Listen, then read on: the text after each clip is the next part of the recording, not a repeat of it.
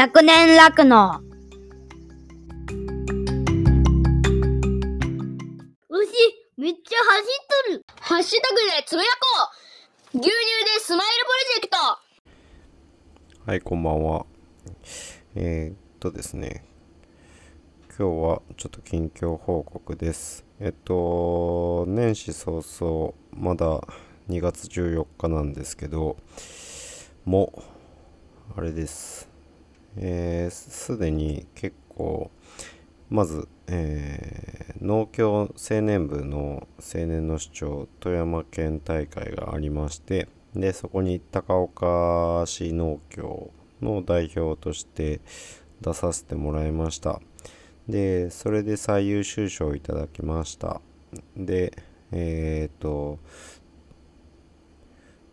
今度ね、中部地方かな？中部地方の大会に出場して、11月にあるんですけど、で、そこでまた勝ち上がることができれば、全国の場で市長をさせてもらえるっていう形になります。で、何を主張したかっていう感じなんですけど、まあ、10分だったかなっていう限られた時間内で、主張していくんですけど、10分って本当に短いですよね。で、その中で、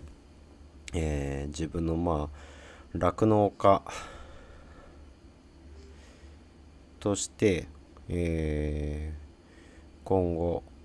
この高岡の農業をどうしていきたいか、どう考えているかっていうような話をさせていただきました。で、まあこれまで自分がなんでそういう思いに至ったかっていうことを、酪農に出会った中学2年生の時の話からどんどんポイントをお話しして、で最終的に今何をしていて、将来こうしていきますっていうような主張でした。はい。なんとかね、時間ちょうどに喋ることができてよかったです。で、それがですね、インフルエンザ感染して、で、行動制限明けと同時がその大会だったんですよね。だから全然練習とかもできず、むしろ体調も本調子じゃない中で、やったんですけど、にしてはまあ頑張った方かなって思います。で、あとその後に、1週間後ですね、4H クラブの富山県のプロジェクト発表に高岡射水地区代表として喋ってきました。で、このプロジェクト発表はまあ酪農情勢が厳しくなり始めたタイミングからすぐにお金をかけずに何かできることないかって考えた結果、少しでも繁殖成績を良くすることで、乳量産指数を得ると同時に牛の損耗もできるだけ抑えて、種付け回数も減らすことができればさまざまな経費を抑えると同時に乳量売上っていうものも伸ばせるんじゃないかっていう視点で、取り組まさせてもらいました。で、まあ、自身の牧場の繁殖において何が課題かって言ったら、のち残停滞の発生率で、それに伴う子宮内膜炎の発症、これが、応体期延長を示す牛が約牛群の3割いるっていうことに着目して、根幹たるのち残停滞をまず起こさないようにしよう。あとはその子宮の炎症につながる産道のダメージをケアしてやろうっていうようなことでやりました。で、結果的にその繁殖が良くなったかって言ったら、比較対象にした2019年の、新潟大学と連携して、卵巣の回復状況を調べた年があるんですけど、その年のデータと比較したんですけど、その年のデータも比較対象としては運悪くめちゃめちゃ良かったんですね、その年繁殖が。で、結果的には数字的には優位差はつかないですけど、見た目にはちょっと悪くなってる状況でした。それぐらいに2019年相手が悪かったなって感じなんですけど、ただ初産の、受精回数っていうのが受胎に要した受精回数が激減してました。これは有意差が出ました。で、あとは後産低体の発生率、発生っていうのが激減したっていうことですね。で、今回はその新潟大学絡めることができなかったので、卵巣の回復状況まではちょっと追っかけることができなかったので、単純に後産低体の発生率と、その他牛群検定で比較できる繁殖の項目での比較になったんですけど、そういった結果が出ましたよ。で、後産低体の、激減は見られたけれども、繁殖成績の改善には、目立った効果が得られなかったっていうことで、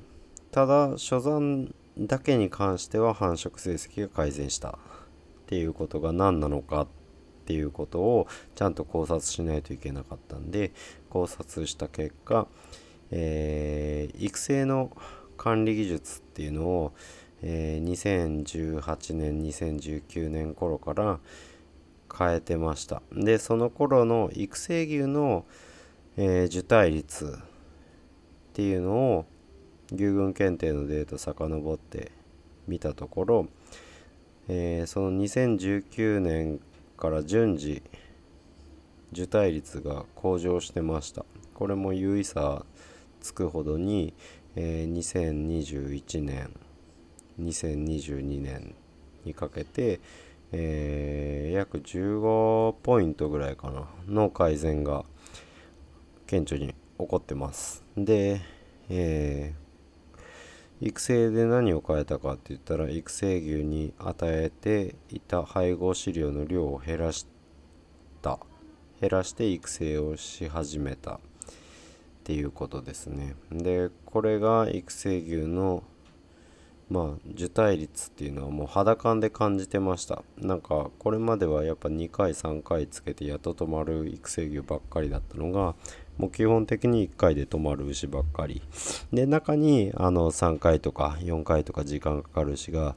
たまにいるなっていう感じで、基本的には1回で止まる判別性域でっていうような状況になっていたのを肌では感じてた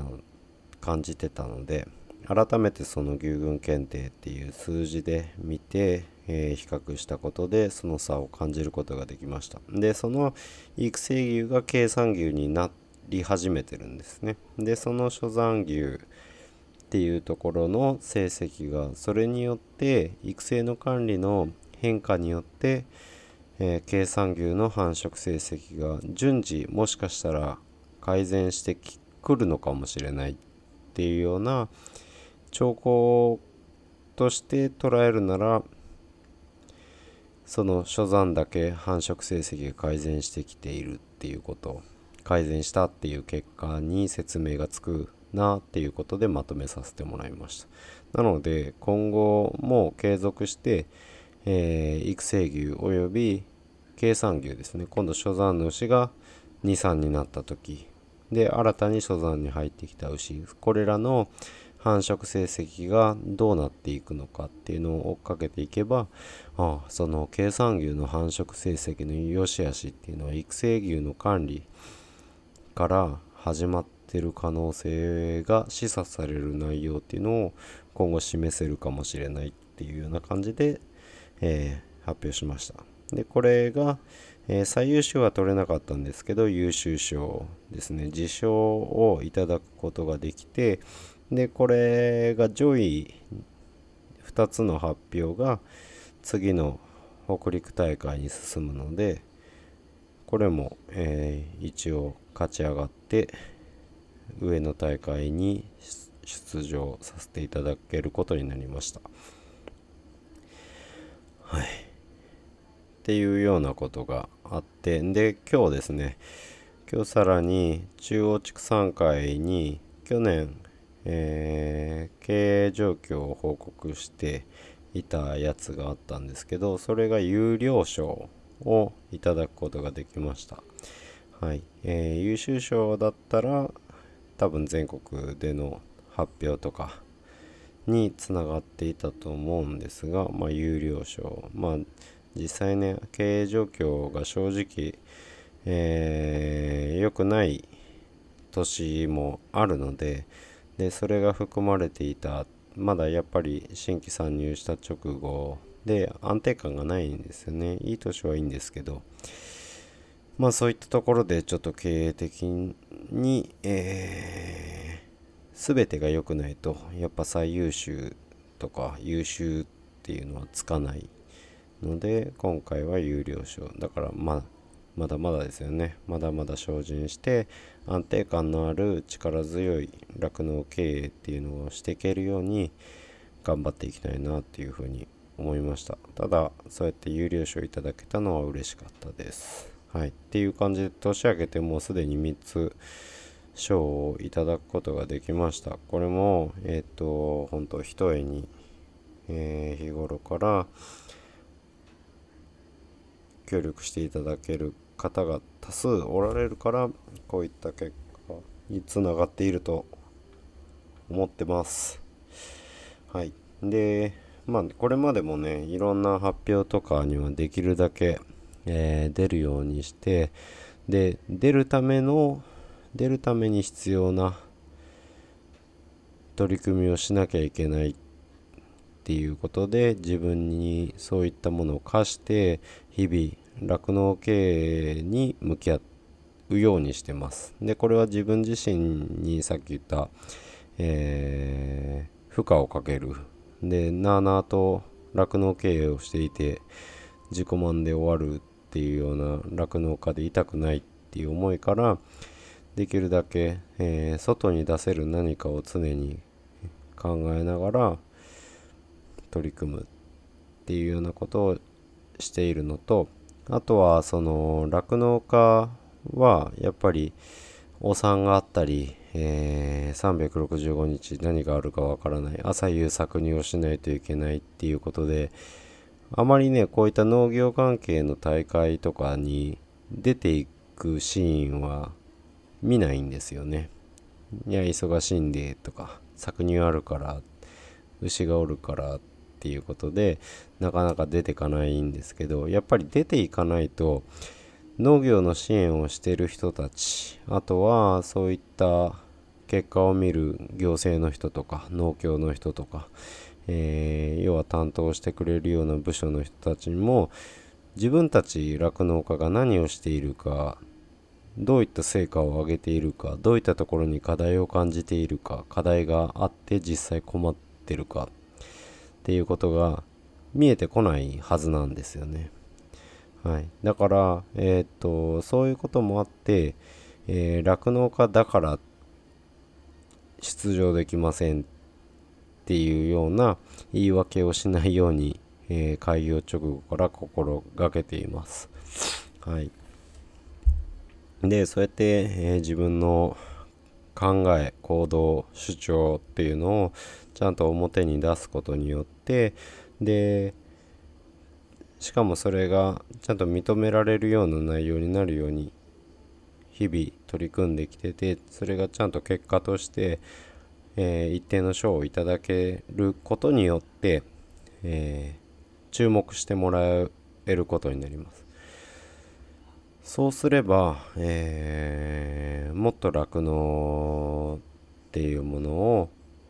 関係団体含め地域の人たちにも、あいつがどういったことをしている人間なのかっていうのを示すことにつながると信じてます。だから、わざわざね、そんな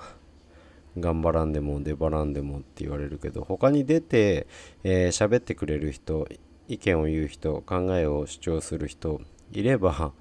私もここまで出ないですけど、いないんですよ。酪農家で表に出てくっていう人が少なくともこの富山にはいないので、私がじゃあ出ていくっていうことで、代表してるつもりはないですけど、あくまでも一酪農家として、自身の考え行動をちゃんと示す、発信するっていうことをやっているのがこういった形になってます。はい。っていう感じでね、やらせてもらってます。で、この後も実は今週末に一つある雑誌の原稿の締め切りが迫っているので書かなきゃいけません。あ、そうですね。デイリーマンにも載りました。はい。原稿書かせていただいて、それが無事載ってます。はい。見られた方、おられると思いますけど、11月3日、去年の11月3日に東京の豊洲公園で、行った、地域交流牧場全国連絡会主催の、消費者交流、酪農の理解醸成イベントの担当をしていたので、そのことについて書かせていただきました。はい、貴重な機会をありがとうございます。はい、でこの後は、他の雑誌で書くやつは今から私が始める耕畜連携ですね。地域と連携して、飼料生産、あるいは酪農の堆肥、あるいは飼料生産っていうものがあることによって生み出せるメリット、農家さんに対して生み出せるメリット、例えば堆肥の供給とか地力の増進、あとは輪作っていうことにも協力することができると思いますし、あと水田であることを生かした WCS の生産とかで、そういったことを今後展開していく。まだ1年目になるので、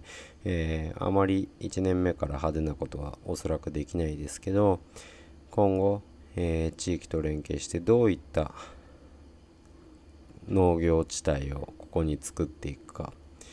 どうやって酪農がそこに関わっていくかっていうことの酪農家からの視点で、自分が目指す形を、意気込みを書かせてもらうっていうことになりそうです。はい。まだ一文字も書いてないので、はい。頑張って書きます。合わせてね、やっぱり自営業者、家族経営やってるとこの時期はもう青色申告の時期ですね。はい。またね、今年も去年の年末にパソコンが壊れてデータが全部飛ぶっていう事件に巻き込まれているので、はい、それも早く追い上げて、ちゃんと報告せねばなりません。頑張ります。はい。で、合わせてね、新しい牛舎、胎舎っていうものも、いよいよちょっと後期延長になっちゃったんですけど、3月20日過ぎぐらいには引き渡しになってきます。そうなってくるといよいよ新牛舎を使っての、新たな一歩が始まりますよ。はい。っていうことで、すでに従業員の方、あと今はアルバイトで来ている子もいよいよ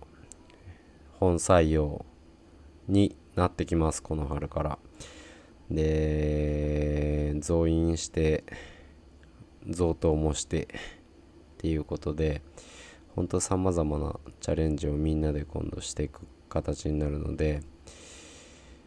はい、よりね、まあ当面は全然経営者っぽいことはできないとは思うんですけど、落ち着いた働き方はできないと思うんですけど、プレイングマネージャーみたいな感じでしっかり現場にも関わりながらマネージングもしていくっていうようなことをする挑戦が始まります。はい、全然ね柄じゃないんですけど、本当はね酪農家族でひっそりやれてればいい人間なんですけど、世の中がやっぱりそうはさせてくれないし、自分の20年後の酪農像を思い描いたら、のうのうと自分のことだけ考えて酪農やってれば20年後思い描いてる世界になってるなんてことは思えないので、って言ったらやっぱ20年後後悔したくないので、結局こういった働き方になるんだなっていうふうに思いながら、はい、不本意ではあるけども後悔しない人生を送るために今頑張ってます。はい、まあだから不本意って言っちゃいましたけど、それは自分の若い時の想像力が足りなかったっていうだけの話なんで、それから目をそらして逃げ続けていても世の中は良くならないので、世の中を作っていく一人の人間として、今酪農情勢非常に厳しい中ではありますけど、取り組んでいかなきゃいけないなっていうふうに奮い立たせて頑張ってます。はい、でねやっぱ情勢どんどん変化してきますね。私がこの100年酪農を始めた当初思ってた酪農が生き残っていくために今何をすべきかっていうことを聞き直したりしてるんですけど、やっぱりその時からこの半年で大きく情勢っていうのとか、酪農家としてやっていくべきことっていうのは考えはだいぶ変化してます。はい、でやっぱり酪農家全員が今のまま生き残る、酪農業界全体が生き残っていくことに直結する方法としては、やっぱり消費を伸ばすっていうことが叶えば、入荷だって上がりますし、何だって叶うんですよ。今まで通りやっていてもやれるですけども、その望む入荷に到達させようと思ったらめちゃめちゃ消費者に対して負担を強いることになるなっていうのが正直一方であります。で現に、生乳生産量っていうのは、バター不足の2014年から始まって方向転換して一気に増産に仕向けてきたわけですけど、今年の夏頃にはそのバター不足って言われてた時の生乳生産量よりも少ない生産量にもうなっていくんじゃないかっていう見通しも見られ始めてるみたいです。そういった中で、牛乳の消費っていうのはも落ち続けている、減り続けている。この状況を冷静に踏まえれば、見ていれば、牛乳の値段を上げるっていうのは、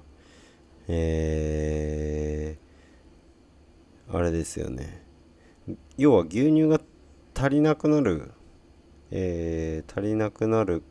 から牛乳の値段が上がるっていうものに近づいてるなって思います。牛乳の生産量がバター不足時より減ってくるってなったら、当然いくら消費が落ちていってるって言っても、牛乳の量としては相対的に下がってきてるので、それで牛乳の単価が上がってくるっていう形になっちゃうと思います。でそれは、なんで牛乳の量、生産量が減ってるかって言ったら、コントロールされた減産ではなくて、やっぱり離農ですね。酪農家が減るっていうことによって減産されていく部分が非常に多いので、コントロールされてないんですよね。不測の事態で減産、経済的な要因で減産になるっていう酪農家が一番避けたかった結末にもう十分どっぷり足を踏み込んでるような状況が起こっちゃってます。はい、だからあれですよね。具体的な施策とかを待っていってももう耐えきれないでやめていく農家が多数で、結果的に生き残った農家は生き残れるけど、生き残れなかった農家の上に立つような形になっちゃいます。で、現実にもう、今の国の動きとか、そういうのを見てる限りではもうそういう状況になってしまっ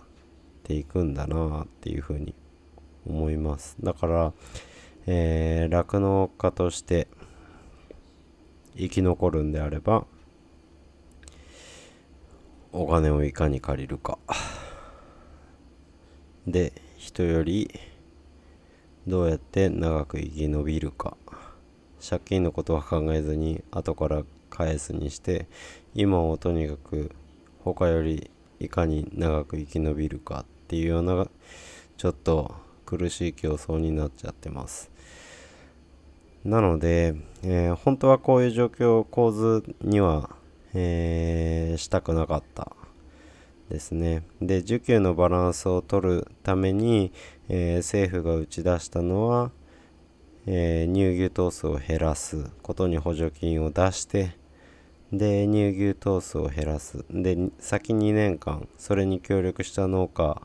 には15万円払うけども1頭あたり 7,500 キロの減産を約束してください、じゃないとその15万は返してもらいますよっていうような形で、継続的な減産も合わせて約束させるっていうやり方ですねを取ってきました。はい、これねやっぱりね未だに腑に落ちてる酪農家はいないと思うんですけど、やっぱりやり方として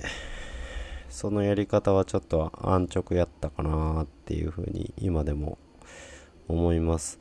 で国が緑の食料システム戦略で目指すこと、あとはこの情勢に入って言い始めたことが数年のうち、何年やったかな、2030年までに酪農において、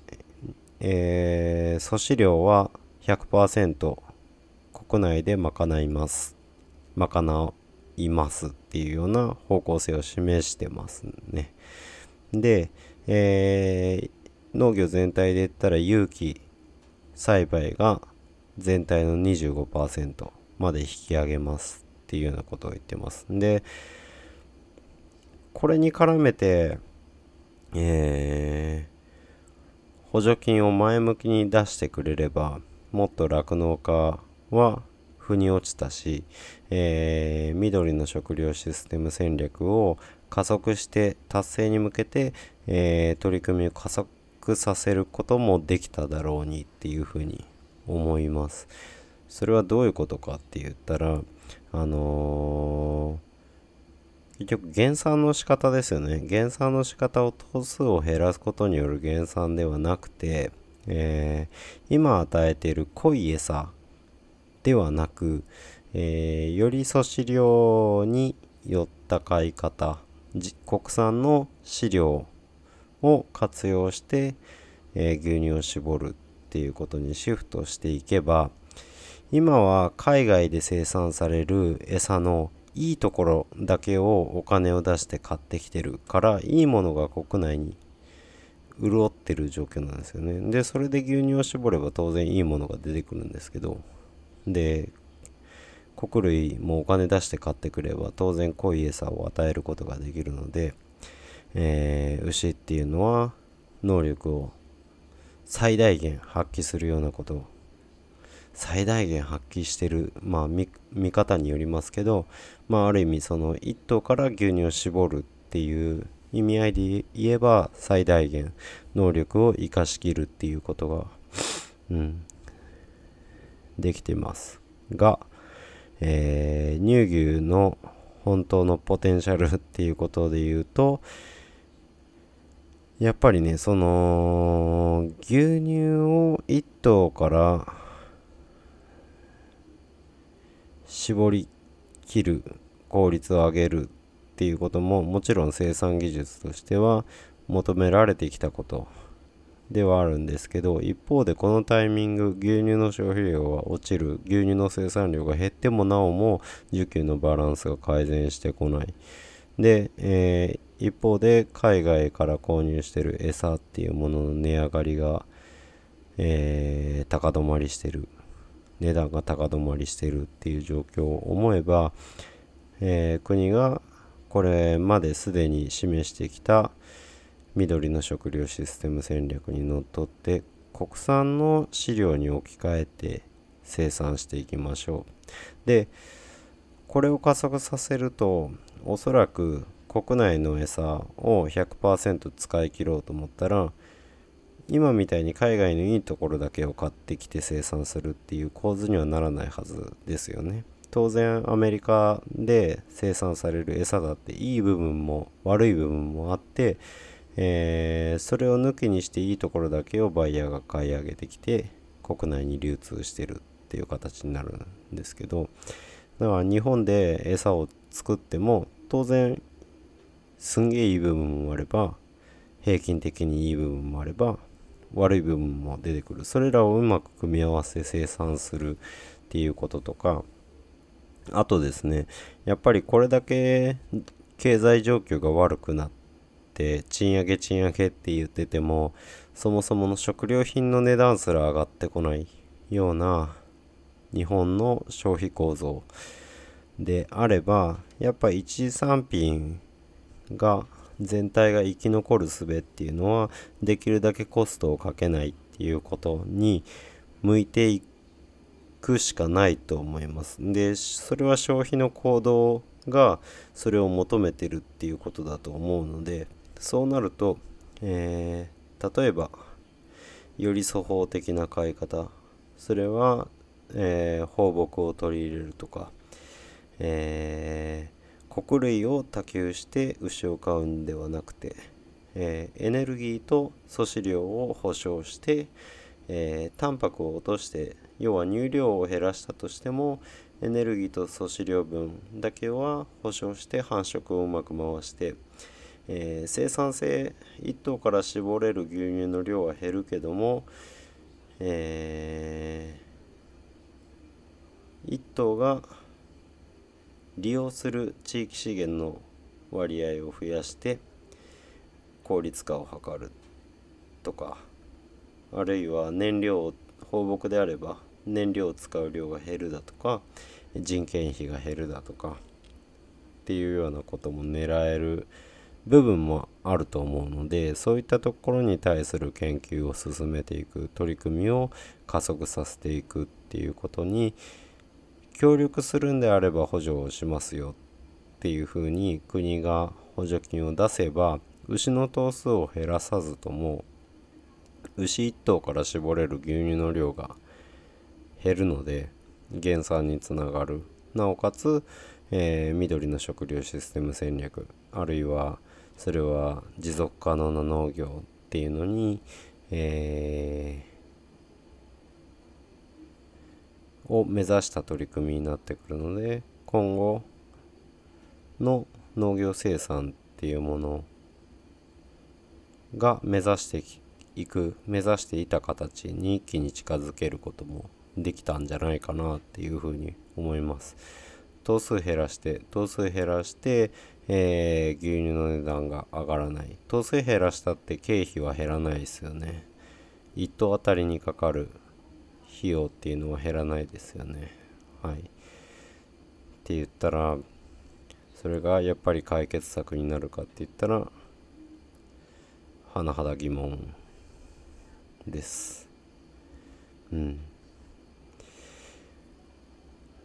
なのでね、やっぱり個人的には生産者側としてこの状況を消費者、行政、あとは国際情勢もろもろ踏まえて考えた時に、やるべきことっていうのはやっぱ国産飼料をうまく活用してできるだけコストを落として牛乳1リッターをどうやって絞っていくか、量ではなくてコストを下げるっていうことを突き詰めるやり方で、それに対して補助を出してくださいよ、あるいはそれをやろうとした時に隔たりになること当然ありますよね。地域によっては、堆肥を散布して牧草を作るっていうことに反対されまくる地域とかもあったりします。でそれにどう折り合いをつけるのか、個人的にはずっと言ってるんですけど、農信法っていうのが形骸化していて、農信地内で農業をやるにおいても、反対の声っていうのが年々強くなっていて、そういった本来今目指したい循環型の農業を地域的にやらせてもらえない、うちもそうですね、やっぱり放牧地をこれ以上広げてくれるなっていうふうに言われてたりもします。そういった感じで地域から農心地のど真ん中で酪農をやってますけど、農心地域内に家のある、家を建ててる人から反対されるっていう謎の状況っていうのが起こったりします。でこの法律っていうのを形だけじゃなくてちゃんと機能させるっていうことをするだとか、そういったことをしてくれれば今よりもっとコストを下げる方法だってあるのにって思ったりもします。はい。なので、国が示した緑の食料システム戦略、これもっと自信持って、取り組んでいけば、それは将来持続的な農業を展開していくために必要だってビジョンで作ったんであれば、こういった有事であってもそこを目指していくべきだと思うんですよね。こういった有事に本来なる前にそこに達成、そこに到達したかったはずのことだと思うんですよ。はい。だったらそれをより手綱を強く持ってしっかり引っ張って、そこにプレイヤーである私たちを誘導していくっていうようなことを力強くやってくれれば、そんなに間違ったことにはなんなかっただろうに、ちょっとね視点がずれちゃったかなっていう感じがしております、個人的には。はい、そんなことも最近考えてます。どうなるかわかんないですけどね。自身で取り組めることはまだまだあるので、はい、そういったことをやりながら、今みたいな主張も伝えながら、来週北陸農政局と、意見交換会をすることができることになっているので、そういった場で今考えているようなことっていうのをちゃんと伝えてこようとは思います。はい、予定びっちりですね。やることびっちりですね。はい、頑張ります。頑張りましょう。酪農はまだまだ打つ手あると思ってます、個人的には。はい。迷ってる場合じゃないですね。今この情勢だからこそあるチャンス。っていうのが私には見えてます。当然それは楽な道ではないんですけど、生き残る道ではあると思うので、みんなでねちょっと励まし合って、しんどいけどって言いながら、頑張っていきたいなっていうふうに思います。楽しくいきましょう。はい、ほいじゃあまたね。